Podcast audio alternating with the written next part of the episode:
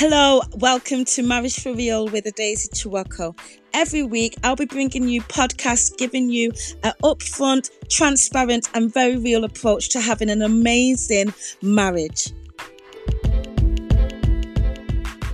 I recently did a webinar called The Seven Stages to Healing After an Affair. Seven Stages to Healing from an Affair. That's what it was called. And um, in that webinar, my objective was to really help both the betrayer and the betrayed to fully understand that the healing from an affair or any form of sort of traumatic period in a relationship needs to go through a process.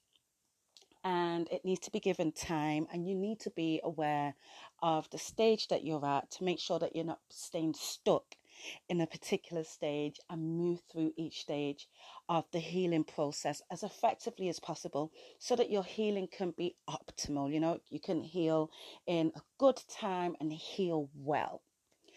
But one of the key messages that I pulled out from that webinar specifically for this podcast was the idea of couples not even focusing so much on healing the marriage, but rather pouring the majority of their effort and focus on healing as individuals, which might sound really counterproductive, but give me a chance and let me let me explain. So, the analogy that I gave and that I give is one of a building that is held up by two pillars. And this big traumatic um, event happens, maybe a bomb um, or an earthquake, and the two these two pillars that are holding up this great building are damaged. Right? They're cracked. They're they're they're not as strong as they used to be. And the people, the the builders just go straight to saying, look, you know, we're just gonna, we just need to get this building back up. We're gonna use the same pillars in, in their same form, as cracked and as damaged and weakened as they are. We're just going to use these pillars. We just need to focus on building the building and we need to build it as fast as possible. So we're not going to bother mending and making sure that the individual pillars are back in tip top shape. We don't want that. We, just want to rush through and get this building up. How long do you think it's going to be before that building starts to crumble and collapse again? Or before the two pillars underneath start to crumble and collapse? Right? It isn't the best long term strategy for your marriage to ignore the individual healing that needs to take place and focus on just quickly pulling this marriage together.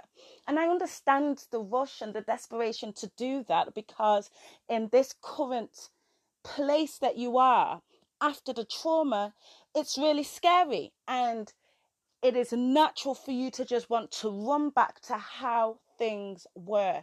I mean, that's a whole other subject of its own, whether the objective should be to go back. I personally don't think it should. I think that we should always be looking to say, hey, how can we create something new, something better, something improved? Who wants to go back? It was our previous marriage that got us to this place. So, how about we do something new? Okay.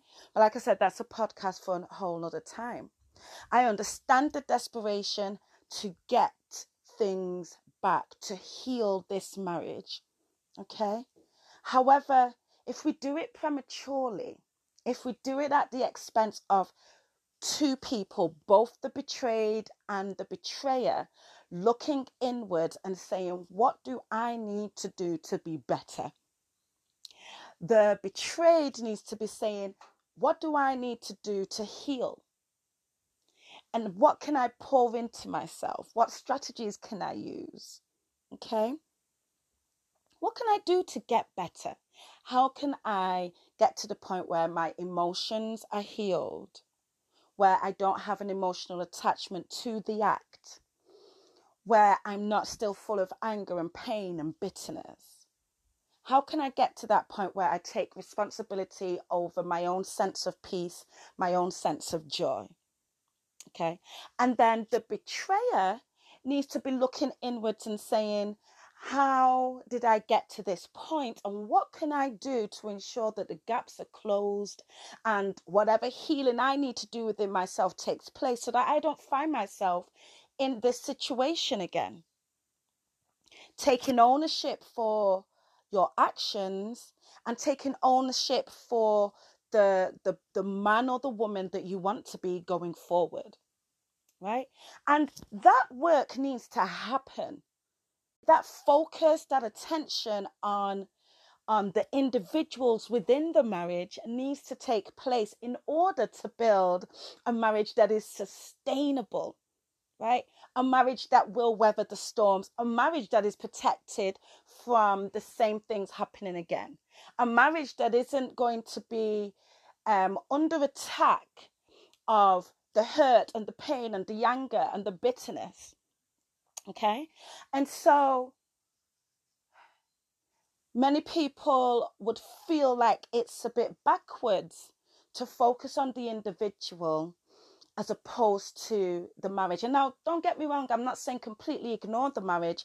I'm really talking about where your focus should be at least in the first part of your healing process, really trying to look inwards and do the work for you so that you can be better for the marriage. And like I said, that's that's something that both sides need to be doing.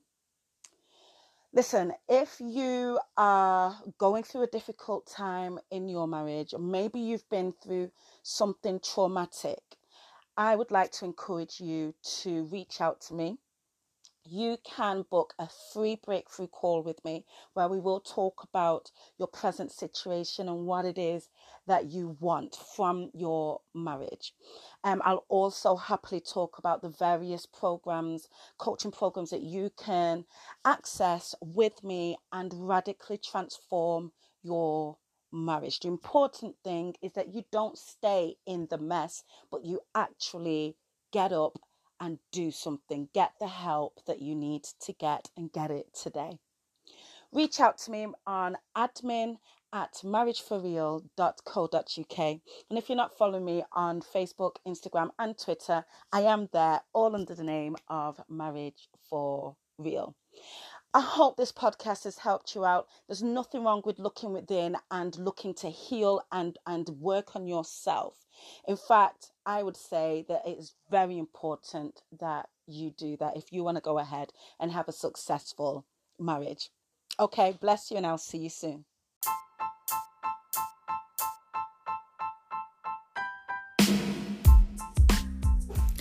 Thank you for listening. I hope you enjoyed that. If you did, go ahead, share it with a friend or a member of your family. Also, don't forget to head over to Facebook, Twitter, or Instagram and follow me all under the name of Marriage for Real. See you at the next podcast.